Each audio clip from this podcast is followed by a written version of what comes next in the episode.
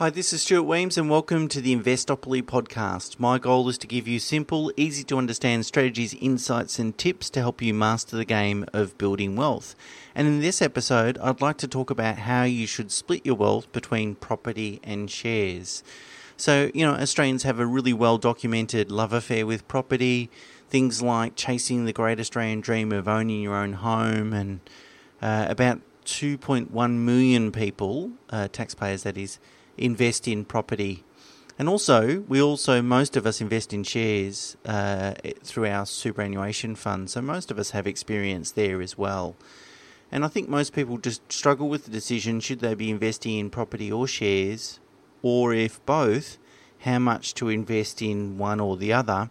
And is there any particular order in which you should invest in those assets as well? So one before the other. And that's what I'd like to talk about throughout this podcast.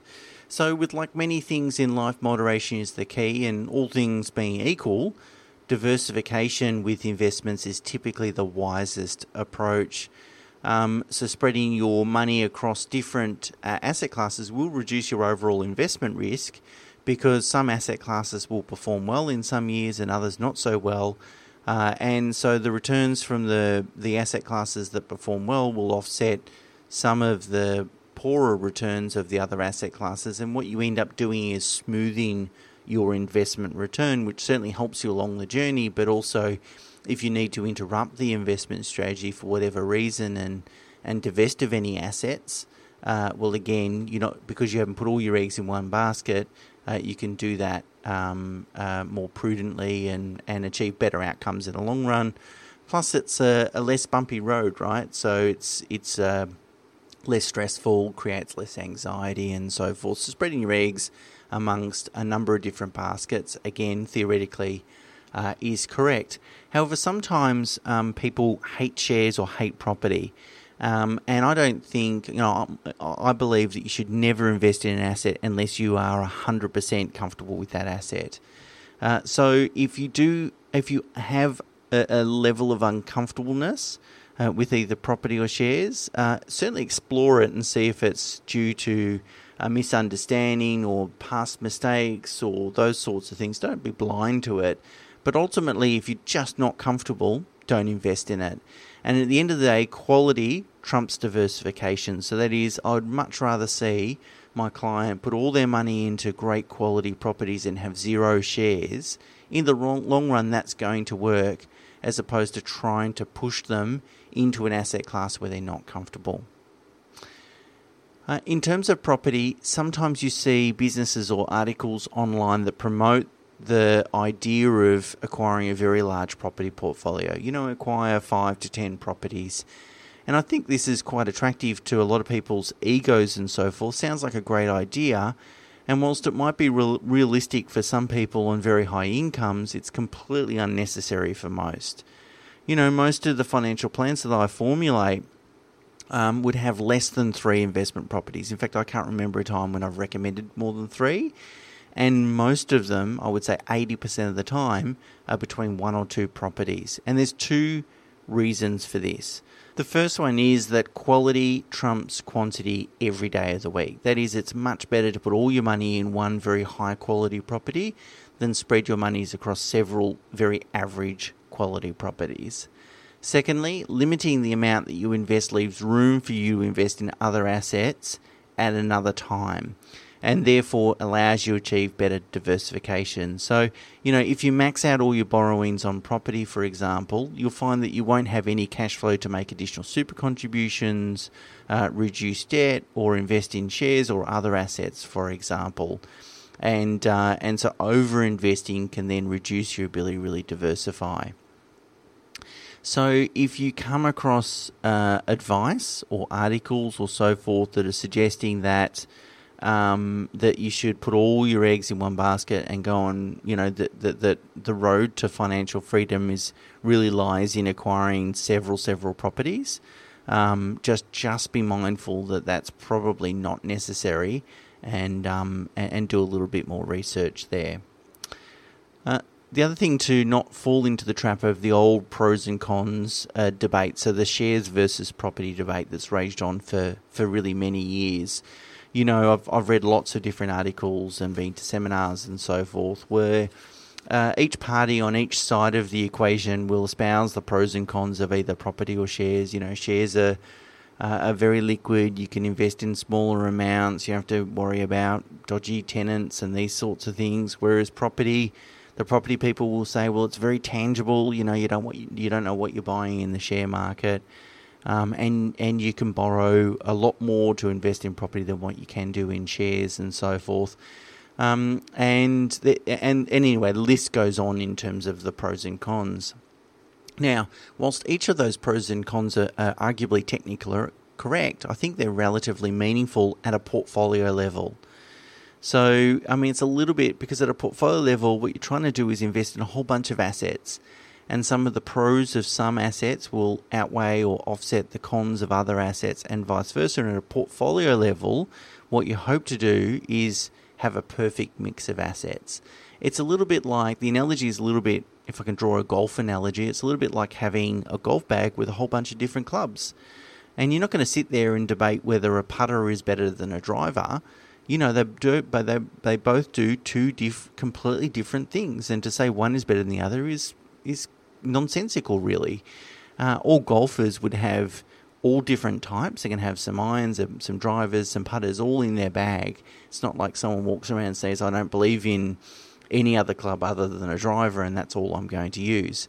So having a shares versus property debate is tantamount to that, is having a discussion around saying, I will only use one set of golf clubs. What you want is a full bag of golf clubs, um, and so that you've got uh, a pool of different classes of assets that are going to work in different times and do different things for you within your overall portfolio.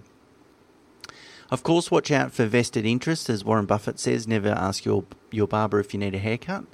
Uh, therefore, don't ask a property developer whether you, whether you should invest in property or or a stockbroker whether you should invest in shares. You obviously want someone that's completely independent, and I've written a few blogs and podcasts about that previously, and the links are obviously in the show notes.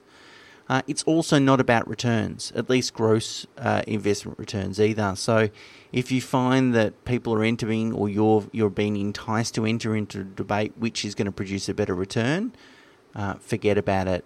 Um, it's a it's a bit silly. I think you're going to achieve if you've got the right approach, asset selection, and methodology um, that it's reasonable to assume that you're going to achieve relatively or materially similar returns in the long run. So the Aussie stock market over the last 25 years has done 9.3%. The US market is 10.5%. The property market, including yield, somewhere between 10 and 12%. So, um, uh, you know, the, the returns are broadly similar in the long run.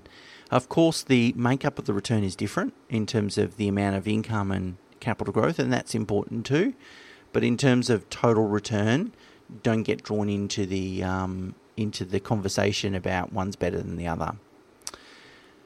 Uh, when it comes to uh, getting advice in respect to property, the property, you know, how much to put in property and how much to put in shares, uh, the thing that you really need to work, look for is experience. So, the firm that you uh, that you use uh, for that advice uh, needs to have a good depth and breadth of experience across all asset classes, and arguably that creates enough credibility to decide which is then most appropriate for your circumstances.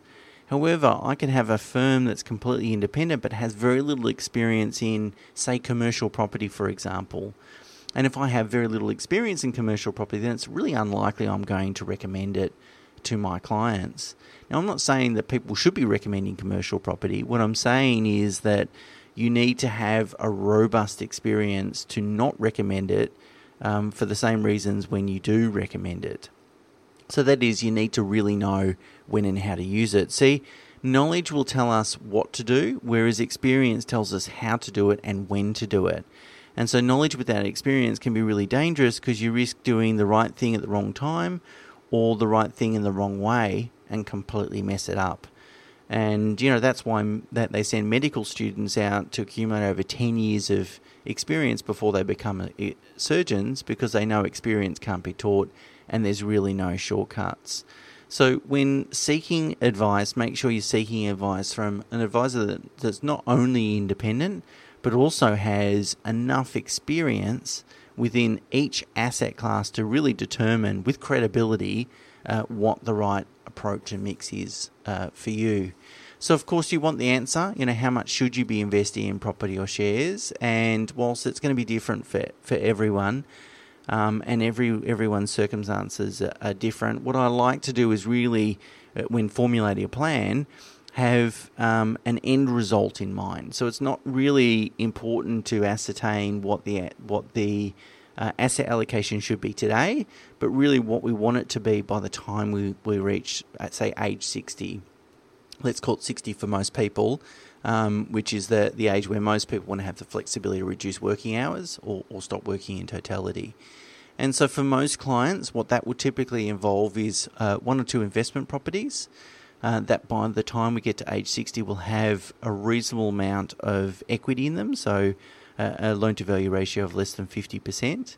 Plenty of cash in offset accounts. I'd like to typically have two, at least two years of living expenses uh, in the offset account or enough to reduce the um, the negative ca- to, to, reduce the, the property portfolio's cash flow to neutral or positive.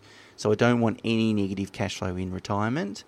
Uh, substantial super balances that are well invested in low cost uh, diversified index funds.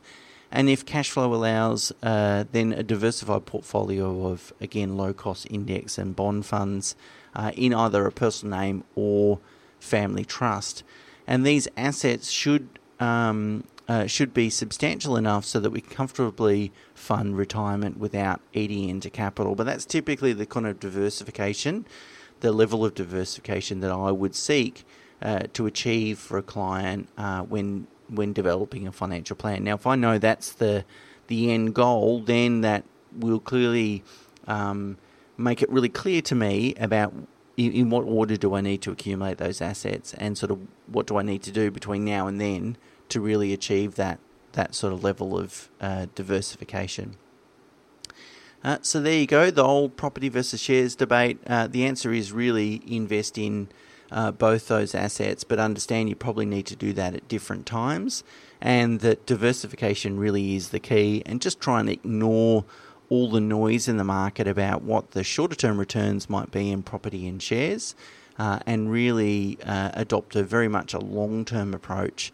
Uh, adopt the right asset selection methodologies and the investment methodologies, and in the long run, it will produce good quality returns.